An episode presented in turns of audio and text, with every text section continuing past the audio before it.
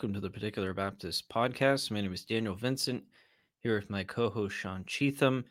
Uh, you can find us and other podcasts at reformpodcast.com. Also, check out our blog at theparticularbaptist.net. And if you're watching from our YouTube channel and have not subscribed already, hit the subscribe button and click on the bell to receive notifications when new videos come out. Um, and today we're going to be talking in the context of worship um, this evening. We're doing it a little bit different time. We have some plans tomorrow. Uh, so we're moving things around a little bit, but um, hopefully we'll be able to stay awake long enough to be able to make it through. We're both kind of tired from the week, um, but we'll press on. But with that, I'll turn over to Sean um, and he'll kind of introduce us into our topic and we'll dive right in. Yeah. So today we're going to be talking about uh, exclusive psalmody and specifically why we don't hold to the position. Um, exclusive psalmody, uh, for those who are not aware, uh, is the position that uh, only the 150 psalms of the Old Testament should be sung in the church, in the congregation. Um, and this discussion really boils down to the regulative principle and how we apply it in uh, in in uh, the Christian life. Um, uh, the regulative principle is the idea that only what God has commanded, and specifically in this era of the of history, uh, only what He's commanded in His Word in the Bible. Um, only what He's commanded uh, should be uh, how we uh, worship. Uh, we aren't to innovate. We aren't to add things or subtract things. Um, we're to do only what He's commanded. And an example of this um, in the scriptures comes from Deuteronomy 12, 29 through 32. Uh, this is God speaking to the Israelites. When the Lord your God cuts off from before you the nations which you go to dispossess, and you displace them and dwell in their land, take heed to yourself that you are not ensnared to follow after them. Follow them after they are destroyed from before you, and that you do not inquire after their gods, saying, How did these nations serve their gods? I also will do likewise. You shall not worship the Lord your God in that way, for every abomination to the Lord which he hates, they have done to their gods, for they burn even their sons and their daughters in the fire to their gods. Whatever I care, whatever I command you, be careful to observe it. You shall not add to it or take away from it.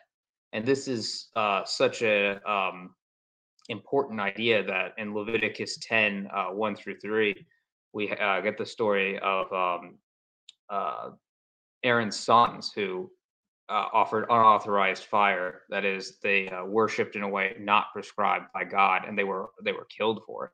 But God takes this very seriously, and we should take it very seriously. Um, worship currently in the visible church, especially in the realm of uh, what's being sung, is not uh, not in a healthy spot right now, at least in America. So we do want to take um, our worship very seriously. But um, today we'll be uh, going through why we hold to a position um, that some might think is a wrong application of the uh, regulative principle, but we think is uh, appropriate.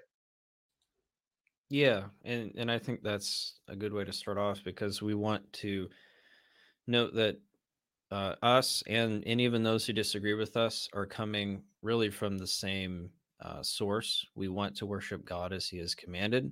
We're not looking to worship God in a novel way in both of us, both sides, are not looking to worship God in novel ways, in ways that are not outside of His Word. Both of us believe that, or both sides believe that we're worshiping God according to how He has commanded. And so I think that's important to realize. It's a good commitment. We just believe that those who disagree or on the opposing side are, are applying the principle incorrectly. Um, but it's important to point out that we come from the same source. It's a good place to start, and that's where we should start. Is what has God commanded in His Word as it relates to worship, and then we flow from there, and we can work out the particulars as we go along. But that is a starting point. Unfortunately, that principle, the regulative principle, has been largely left by the wayside in evangelicalism. It's become, you know, what whatever works. Um, very pragmatic forms of worship and ways of getting people into the church instead of just worshiping and and teaching what the scriptures um, what the scriptures prescribe um, so that's that's very important to to recognize. But I want to start off with talking about the confessional issue. So uh, we're Reformed Baptists. We hold to the 1699 London Baptist Confession of Faith um, substantially, and uh, our Presbyterian brethren hold to the Westminster. Now, there are differences between the two as it relates to this, um, and we're going to get into kind of historical background on him singing in particular Baptist world. But looking at the two confessions, um, in our confession, the Second London Baptist Confession, and in paragraph 22.5, um, it lists a little bit more than the Westminster does. The Westminster is very, um, very straight into the point as it relates to this. So I'll read a little bit of, of both. Uh, so from paragraph 22.5 in the Second London, says the reading of the scriptures, preaching, the hearing the word, and hearing the word of God, teaching and admonishing one another in psalms, hymns, and spiritual songs, singing with grace in our hearts to the Lord and then in the Westminster, in chapter 21, paragraph 5, it says, The reading of the scriptures with godly fear, the sound preachings, and conscionable hearing of the word and obedience unto God with understanding, faith, and reverence, singing of psalms with grace in the heart. So you notice that the Westminster only mentions psalms, while our confession lays out psalms, hymns, and spiritual songs, essentially quoting from Colossians and Ephesians and just inputting that into the into the uh, the confession. And it, but it's interesting because this is this is a difference, right? And our confession is based off of the Westminster and the Savoy Declaration, which was John Owen's confession that he helped write. Um, but it's it's different in this way. Um, and we see this discussed uh, in the book Kiffin, Knollys, and Keach, Rediscovering Our English Baptist Heritage by Michael Haykin um, he talks about this difference says quote in the westminster confession and the savoy declaration singing is restricted to the singing of psalms but in the second london confession hymns and spiritual songs are included alongside the psalms as fit material for singing end quote and uh, waldron in his commentary on our confession brings us out as well um, on page 329 uh, he notes this chapter follows very closely the savoy declaration's minor revisions of the Westminster Confession. The only change of note from the Savoy is the addition of the phrase teaching and admonishing one another in psalms, hymns, and spiritual songs in paragraph 5. This alteration, which seems to have originated with the authors of the 1689 Confession, takes the place of the words of Psalms in the Westminster Confession and Savoy Declaration. It probably indicates a desire to distance themselves from the position of exclusive psalmody. So it seems that they were trying to uh, I guess broaden the horizons in terms of uh, singing and not limit limiting it to the songs, but maybe being more inclusive in in different positions. Um, this seems to be what um, I think Sam Renihan had mentioned on one of our shows when he was on one time. But there are differences. There are differences here. Um, so there was maybe a push to be more inclusive and to not uh, focus so much on the Psalms. But even in light of this, there there was still controversy even among the early particular Baptists um, around, especially surrounding Benjamin Keach as it relates to hymn singing. Um, this was really a dark time for the particular Baptists. There was a lot of uh, biting, there was a lot of bickering, there was a lot of um, fighting over really a tertiary issue. Um, and this was right after the 1689 had been adopted um, after the Act of Toleration had been passed, giving a large freedom to those who were not in conformity to the Church of England. But even the unification of doctrine did not really um, solve a lot of issues. It, it seemed to bring out um, some great divisions among the Baptists. But Benjamin Keach, who was a pastor and one of the signers of the confession, uh, began hymn singing in early in uh, English Baptist life um, as noted in the book we mentioned on by Haykin, said, quote, his significance is well summed up in the words of Hugh Martin. Keach was, quote, the first to introduce the regular singing of hymns into the normal worship of an English congregation, um, end quotes. So Keach started introducing this concept of hymn singing into the church, and it did not meet um, well with uh, with some of his brethren uh, Robert Steed and William Kiffin, who were both signers of the confession, had issues with congregational singing. And this is discussed in Haykin's book as well. Um, and this seems kind of strange since the our confession, as we just read, really lays out what appears to be explicit congregational singing. There's a singing of psalms, hymns, and spiritual songs, and it's written in the plural in terms of how it's supposed to be done. It's not a singular person that's supposed to be um, doing these things. So it, it seems to point to congregational activity. But we see them pushing against this. Um, and and just as a side note, this and the fact that Keach uh, denied the covenant of works, despite the confession bringing it out explicitly, I think gives a good evidence for substantial um, uh, adherence to a confession and that you don't have to adhere to a confession 100% in order to be confessional or reformed baptist or or whatnot but you know that's a discussion for a different day but that i just kind of picked up on that as i was studying this. Um, but it seems that there were these pushbacks from these brothers and there really became this um, this argument and this bickering over this uh, issue of congregational singing um, all because pastor keach started singing hymns in his church. Um, and the issue really was not and, and talks about this as well, but uh, was really not about uh, hymns versus psalms, right? Although that did that was discussed, it was really about congregational singing in general. Um, brings out in his book that one of the reasons that congregational singing was pushed against was because um, of things like uh, passages that talk about women not singing, not speaking in worship, so the congregation, which would have included women, would not have been able to sing. Um, and this was counteracted by Keach, but that was there were different reasons for uh, them pushing back on these things. Um, but in the end, Keach did end up apologizing for his behavior because he did act in an ungodly way. Um, this is brought out in the book Faith and Life for Baptists, the documents of the London Particular Baptist General Assembly, 1689 to 1694.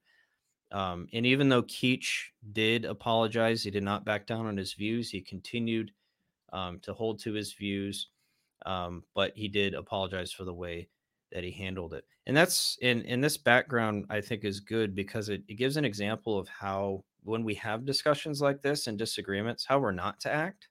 Um, they acted in a in really in an ungodly way. Ultimately, they were um, they were not kind in the way they dealt with these issues.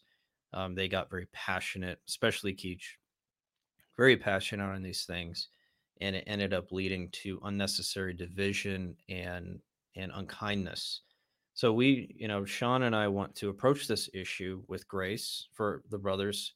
Um, there are good brothers who disagree on this issue, and we're not coming after them with a sword and and looking to beat them up. We're we love them in the Lord we can still talk about these things in disagreement. We can still discuss disagreements, but we want to do so graciously um, and know that they, you know, we're we're worshiping Christ together, and we and we want to come with that that spirit. So I think it's a good object lesson in looking at how the Baptist, the early particular Baptists handled this issue um, on what can happen when secondary, tertiary issues become elevated so much that it can lead to um, division, opposition, and and fleshly desires being laid out in the church, which should not be. I you want to add anything, Sean? No, you know, just to reaffirm uh, what you said there. We're uh, we're trying to be uh, kind and act in a Christian manner towards our brothers, and hopefully that uh, comes out. Yep. Yep. All right. So that's a little bit of the, excuse me, a little bit of the historical argument. Now we're going to look into the the exegetical biblical arguments here. Um, so this concept of this exclusive psalm singing versus singing psalms, hymns along or hymns, spiritual songs along with psalms comes from two different passages um, Colossians 3 and Hebrews 5. Um, we're going to look at Colossians 3 15 and 17 and Ephesians 5 17 and 21. So I'm going to read both of those and then we'll talk about them. So we'll start with the Colossians passage as and let the peace of God rule in your hearts, to which also you were called in one body, and be thankful. Let the word of Christ dwell in you richly in all wisdom, teaching and admonishing one another in psalms, hymns, and spiritual songs, psalms and hymns and spiritual songs, singing with grace in your hearts to the Lord. And whatever you do in word or deed, do all in the name of the Lord Jesus, giving thanks to God the Father through him. Now that's Colossians. Ephesians 5. Therefore, do not be unwise, but understand what the will of the Lord is. Do not be drunk with wine, in which is dissipation, but be filled with the Spirit, speaking to one another in psalms and hymns and spiritual songs, singing and making melody in your heart to the Lord, giving thanks always for all things to God the Father in the name of our Lord Jesus Christ, submitting to one another in the fear of God. So, looking at the uh, so these are basically saying the same thing, right? They're it's he's prescribing forms of worship, right? This is in the context of the local church. Paul is writing a letter to the church at Colossae, to the church at Ephesus, and he's laying out how the body, the corporate body, is to act in worship, and singing is obviously an act of worship to God. So this is prescribing how we are to worship in a sense, at least in part. So that's important. So now the regulative principle is coming back into play, right? Regulative principles coming into play. We have imperatives here. We do not have suggestions or guidelines. These are you imperatives and commands on what we are to do corporately. Um, so that's important to understand here. But starting in Colossians, um, Paul gives this interesting premise in verse 16 of Colossians 3 before he goes into talking about Psalms uh, in, in these different forms of music. He says that the let the word of Christ dwell in you richly. So I think in order for us to understand what these psalms, hymns, and spiritual songs are, we need to understand what is the word of Christ. That's coming directly before psalms, hymns, spiritual songs are laid out. In those activities are flowing from letting the word of Christ dwell in us richly. It's an outflow of it. It follows necessarily from having the word of Christ dwelling in us richly. So if we understand what the word of Christ is, I think we can have a proper understanding um, of what those specific music categories are. Um, but the word of Christ, I think it's pretty clear. It's it's the word of God, probably primarily found in the Old Testament when Paul wrote this, and uh, whatever um, would be necessarily contained in the scriptures. Um, but and maybe and obviously the New Testament as it had been written up until that point. Um, MacArthur talks about this in his Bible commentary. He says, "quote This is Scripture, the Holy Spirit inspired Scripture, the word of revelation He brought into the world." Um, dwell means to live in or be at home, and richly may be more fully rendered abundantly or extravagantly rich. Scripture should permeate every aspect of the believer's life and control every thought, word, Indeed, this concept is parallel to being filled with the Spirit in Ephesians 5:18 since the results of each are the same. So we have to understand this to be the word of God, okay? Now, when we talk about the scriptures, it's not just what is written down expressly, right? We talked about this in a previous episode when we reviewed Jeff's book, right? The difference between express uh, revelation, special revelation, and then what is necessarily uh, consequential from the express revelation or what is necessarily contained in. I, I, think our confession does a much better job of rendering what that is. Um, but that's from uh, paragraph 1 6 of our confession. Um, it says, The whole counsel of God concerning all things necessary for his own glory, man's salvation, faith, and life is either expressly set down or necessarily contained in the Holy Scripture unto which nothing at any time is to be added, whether by new revelation of the Spirit or traditions of men. So the writers of our confession see Scripture not only being what is expressly set down, what you see clearly laid out in the text of Scripture, but also what follows necessarily is Scripture too. Um, what is not expressly written down, but flows necessarily from the express Scripture. So I think that's that's very important because that can help us to avoid falling into a form of biblicism where we see, and what we mean by that is not um, that we, we're not denying sola scriptura or anything like that. We're saying that the scriptures are uh, that that's when those who say that uh, only what the Bible expressly teaches um, is what is to be followed. Um, any barring any necessary consequence or even anything outside of scripture like maybe commentaries or anything like that um, but I, I, think if if we say that this word of Christ is only what is expressly written down, which, you know, for the exclusive psalmists would be the Psalms, 150 Psalms, right? Because that's what's expressly laid out uh, in the Psalter. um, I think you you can find a form of biblicism there. But if we say that there is the necessary consequence of Scripture that can be that is part of Scripture, and those hymns and songs and eh, are flowing from that, then it doesn't limit it to just the Psalms, does it? If if I sing the psalm, the song um, "Holy, Holy, Holy," I say God in three persons, blessed Trinity. Those aren't spelled out in the scriptures expressly. It doesn't say that. You can't find a verse that says that um, ex- as it's laid out in that hymn. Um, but these concepts are taught in the scriptures, right? The Trinity isn't in the scriptures. It doesn't say Trinity anywhere. There's no verse you can find that. But we gather that by good and necessary consequence. We see that as necessarily contained in it by virtue of the express passages. And because of that, we see it as scripture, right? So when I'm singing that hymn, I'm singing scripture in a sense because I'm singing the truths that are contained in scripture, although it doesn't expressly say that.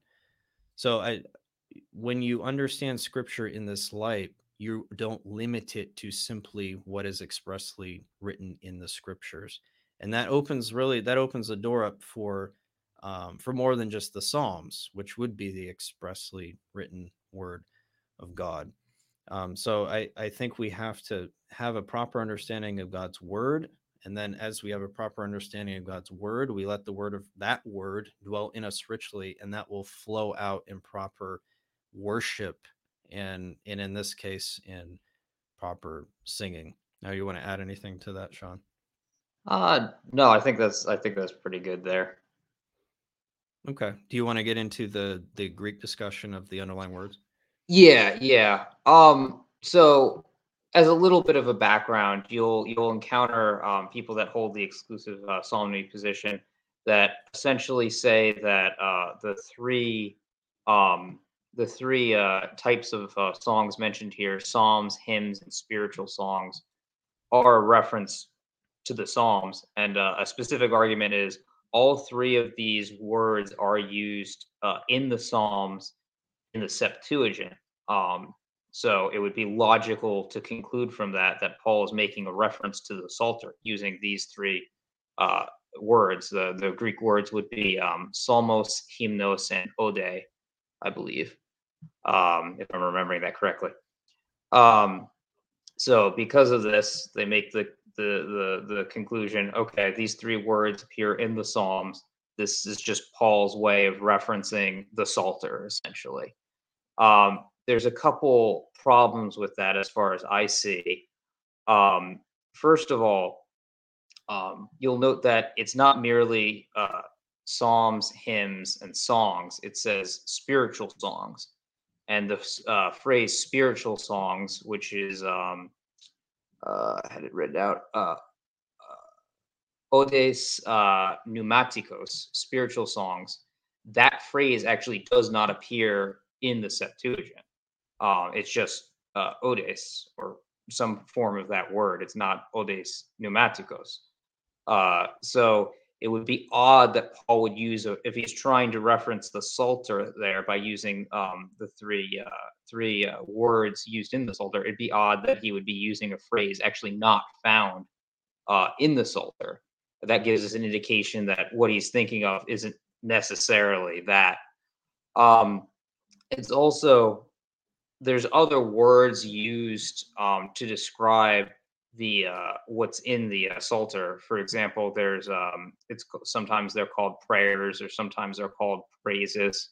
Praises. You'll see the phrase uh, "Ainos Odes," so that would be song of praise.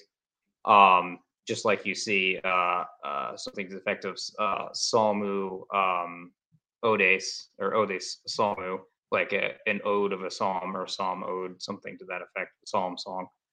Um, so it's not 100% clear that this would definitively just seeing those three words there would definitively lead you to conclude oh this is referring to the psalter. Um, it's a little bit of a, a, leap there in order to get that which is ultimately what the exclusive psalmody position has to do in some sense. It has to say that these three words refer to the psalter. Um, and i don't think at least uh, for that argument it, uh, it accomplishes that yeah, and then the the way that or the words that Paul is using too are genetic categories of of things like hymns. He he doesn't specify um, what those hymns are, um, and you could argue, well, context determines the meaning of the word. Um, but given what we've already discussed about what the word of Christ is in Colossians three, I think you can find um, he's not limiting it to just the Psalms. So I think it flows very consistently to see this really as a category that he's talking about here um, of words and not just uh, not the Psalms exclusively, although certainly he would include that. Um, but it's more this category of of praise. Um, and, and in some uh, lexicons, for instance, and I think it's uh, Strong's concise, um, he imposes his own view of this uh, on there, and you see this idea of psalms showing up in there. Um, really, I think taking interpretive liberties um, with regards to these words, but I think it's really referring to a, more of a category, and that you see this in different lexicons. Um, shorter lexicon of the Greek New Testament by F.W. Uh, Gingrich. He see he seems to see it as more of a category. Apocryphal lexicon of the Greek New Testament from Logos seems to see that as well. Um, and I think that flows consistently with um, the context. All right. Um, and then another interesting point too, um, and I found this as I was I was looking this up more online. I actually found this from from gotquestions.org. They they didn't um, I don't think they used this interpretation, but they quoted Psalm 96 1 and it caught my attention. And so I dove into a little bit more.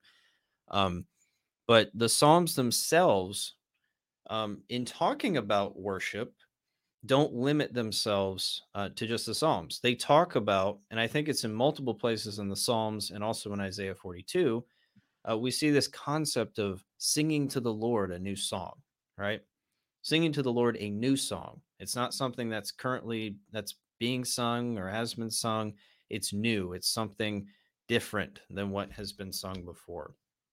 Now that is very interesting, and I and I think kind of um, uh, kind of ironic given the the emphasis by the other side on uh, the singing of songs exclusively when the songs the psalms themselves talk about singing something different than the psalms in the context of worshiping god.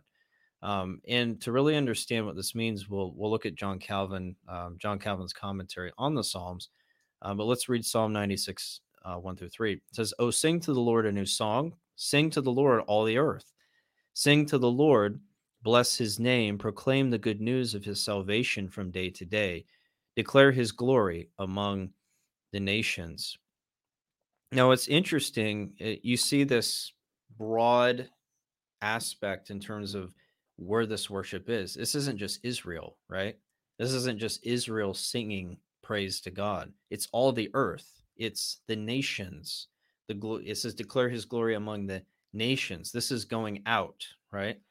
So this is consistent with what we see in the New Testament with um, the Gentiles coming onto the scene and starting to worship God and coming into the fold.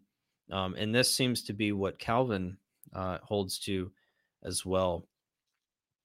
Um, Calvin uh, Calvin said, "Sing unto Jehovah a new song." This commencement shows that, as I have already observed, the psalmist is exhorting the whole world and not the Israelites merely to the exercise of devotion, nor could this be done unless the gospel were universally diffused as the means of conveying the knowledge of God.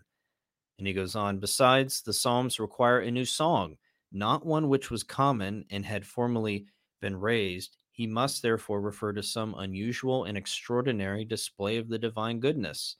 Thus, when Isaiah speaks of the restoration of the church, which was wonderful and incredible, he says, Sing unto the Lord a new song.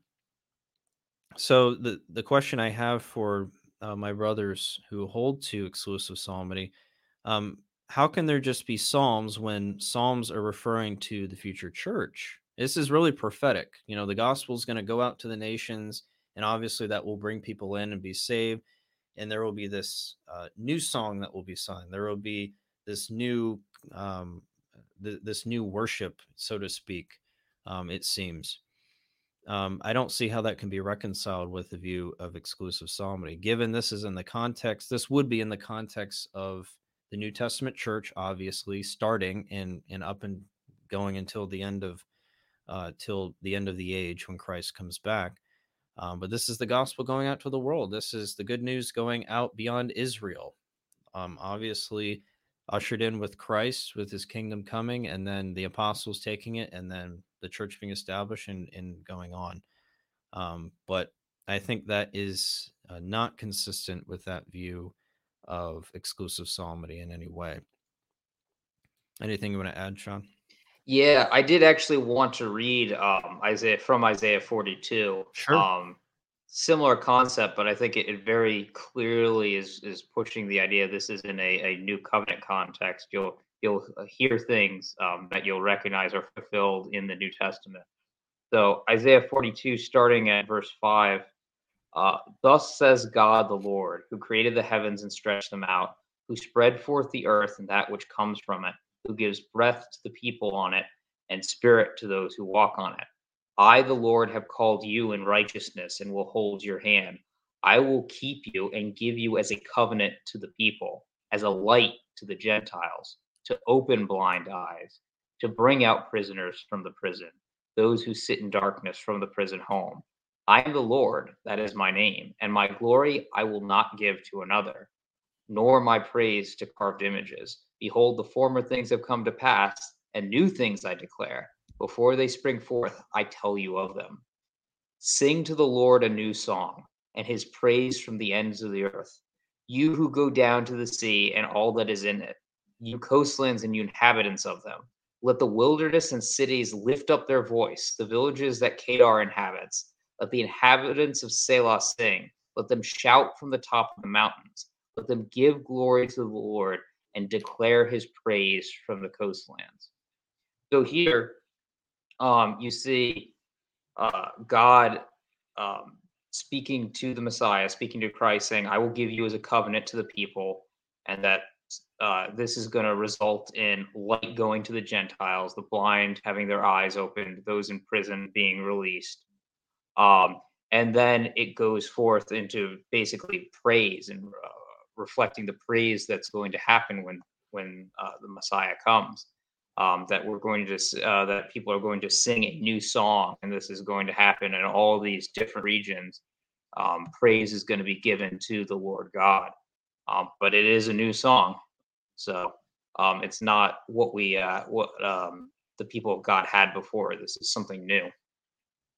Yeah, yeah, that's very in in the context. This is not in the context of Israel. You, when Isaiah is talking about, especially verses ten through twelve um, it's so he's telling those who are not in Israel, those who are in the coastlands, those in mm-hmm. Kedar, they are to praise the Lord and and lift up their voice and singing the Lord to the Lord a new song. It's praise to the ends of the earth. So this is all of those who have been brought in by the gospel, pointing forward, obviously, um, are going to be singing to the Lord a new song. And maybe it could include proselytes that came in in Israel and believed in the promise. Oh yeah, but uh, I think it would. But I it obviously would include the the New Testament church as well. Um, so you could really put this in the context of the New Testament church in terms of worship. And this also, what's interesting too, is Isaiah phrases this as the imperative. He's calling them sing a new song. Again, it's not a suggestion. It's like sing a new song. So there is, I think, a good regulative principle argumentation that could be used here um, to to not sing uh, songs exclusively because there is this concept of this new song that is being pushed out um, from Isaiah and from the Old Testament unto those who are not of Israel. So I, I think that's uh, that's very important uh, to realize as we go through this. Um, you know, we can as long as our hymns and our our songs are that we might write uh, you know there are modern day hymn writers the, the gettys you know they're they're reformed uh, brother and sister who write uh, modern day hymns for the church. But as long as they are consistent with scripture and this is what keach taught as well and i think Haykin brings this out in his book that as long as it's congruent with scripture whatever is written then um, it can be sung, right? and we would say that those true again those truths and those concepts that are necessarily flowing from the express written word of god um, at the very least the concepts themselves are scripture. They're necessarily contained in the scriptures. Um, so it, it's important that we eh, when we take a hermeneutic we uh, you know we're and that's why we're exegeting these passages right? We're not just um, giving you these verses well psalm sends real strong so the the the argument is over no we're walking through um, like Colossians. Here's the context. Here's what the word of Christ means. Here how here's how this influences what comes after it, and then looking um, into the Psalms themselves and seeing how that applies to the New Testament church and the in the consistent um, revelation of Scripture there. And, and, it's having a proper hermeneutic and letting all of Scripture speak um, in terms of of how we look at these things, all in light of how the regulative principle um, is laid out in scripture. So that's really where our, our hermeneutic is coming from, and, and really the hermeneutic we should use when we're uh, looking at um, these issues.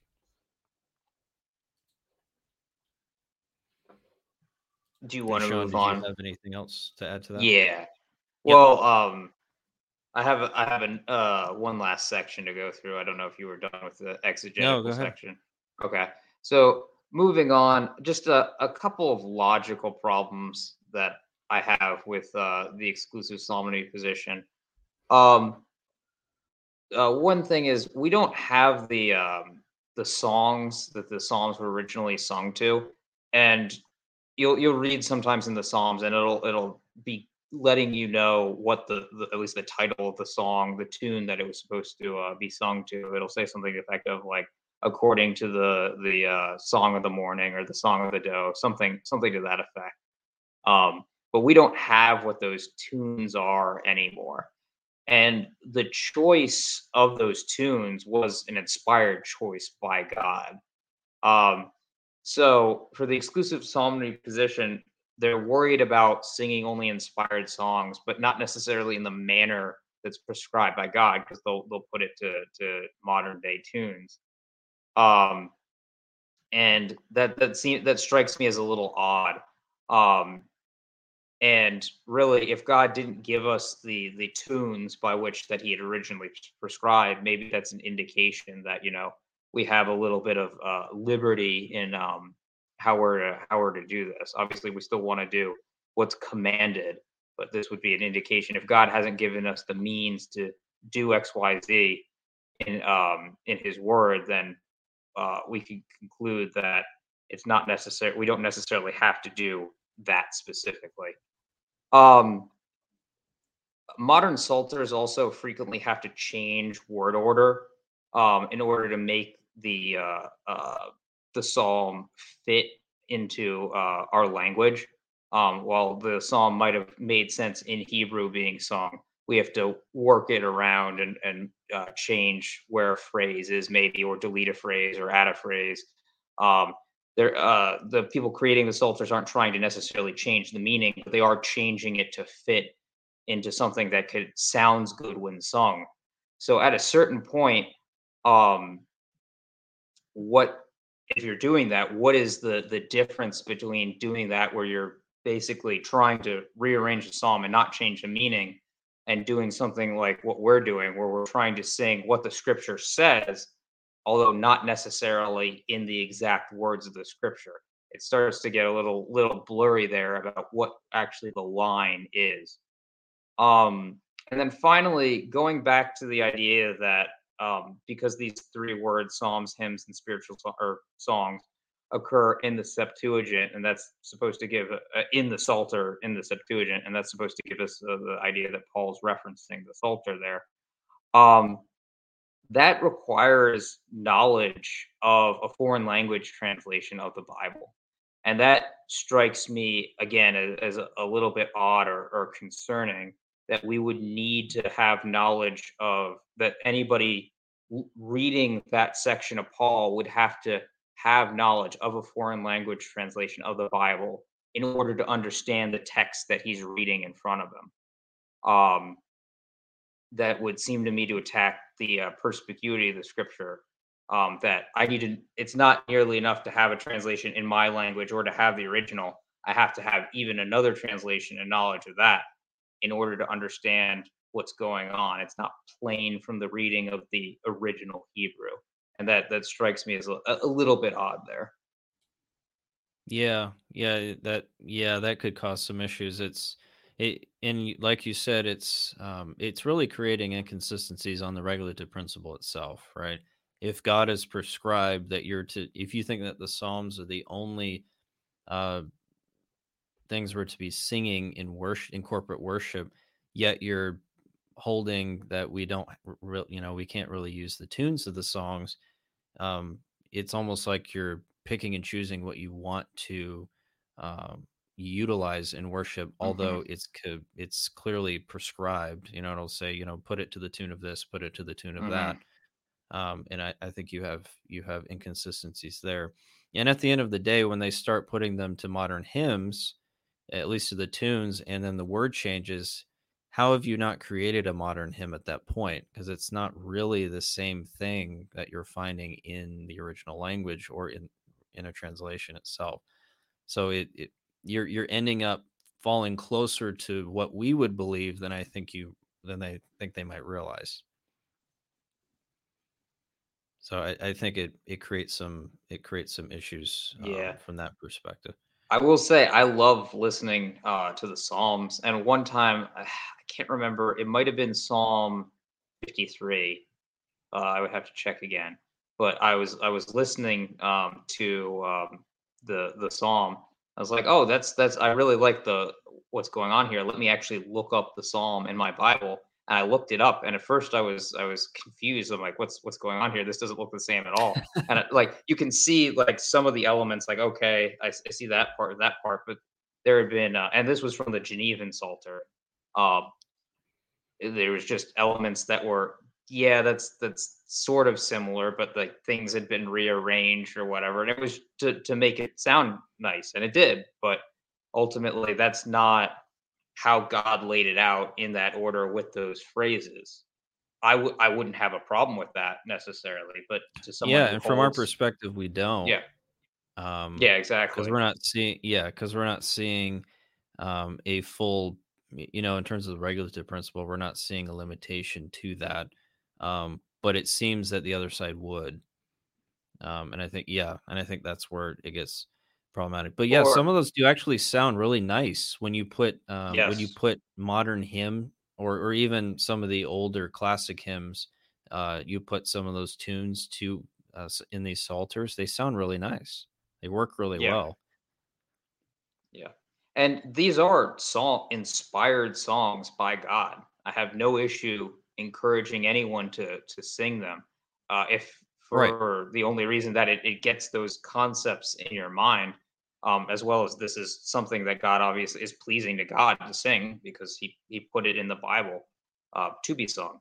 So uh, I have no, I don't want to ever discourage anybody from singing the songs. And honestly, in the contemporary culture that we live in, the contemporary Christian, uh, quote unquote, quote, uh, culture that we live in, um, I would, I would actually encourage people to to sing the psalms. I think it's a good idea. But uh, to have it as an ex- exclusive psalmody position, I would, I would not. Yes. Yep. And that's really what we're what we're addressing today. But yeah, and, and I think that really um, kind of summarizes what where we're getting at here. Um, we do not see, and again, to kind of summarize, we we've talked about a lot this evening. You know, we we do not see the Psalms as the only form of singing that we can hold to. We see the word of Christ as including more than just um, what is expressly laid down, and that opens up the door more. We we even see the Psalms themselves opening up for a new song, and even uh, I failed to mention this, but even in Revelation and what is to come in the new heavens and new earth, there's going to be a new song that's going to be sung, right? So even then, you you're seeing kind of like these. There's like three iterations. You have the Psalms, and then you have the new song for those who are believers on, in the church, and then you have what is to come, a new song sung there as well. Um, so it certainly doesn't seem this is this is um, the, the Psalms are all that we have to worship God with. um, and, and, God is pleased with uh, with worship when we worship Him in spirit and in truth, as John four has said, and we're coming to Him um, with hearts that are ready to worship Him. Uh, we can sing uh, whatever is consistent with the Scriptures and consistent with the regulative principle, um, and, and we can we can bring forth our praises to God. And Paul says that we're to as he said in Ephesians, we're to make melody in our hearts to God. We're to worship. We can enjoy worshiping Him, and we should. We're praising our God. We're thanking Him for what He has done and and outpouring. It's a form of, um, you know, what we call doxology. We we have our theology, which we listen to and we let sink in, and then we live out that theology. We in praise in how we live in obedience to God, but also in our worship, praising our God for what He has done. Um, and so let us do that. If we write hymns that are consistent, I mean, Benjamin Keach had a hymn book that he wrote. He wrote uh, multiple hymns and maybe multiple hymn books, but he did write more than one hymn.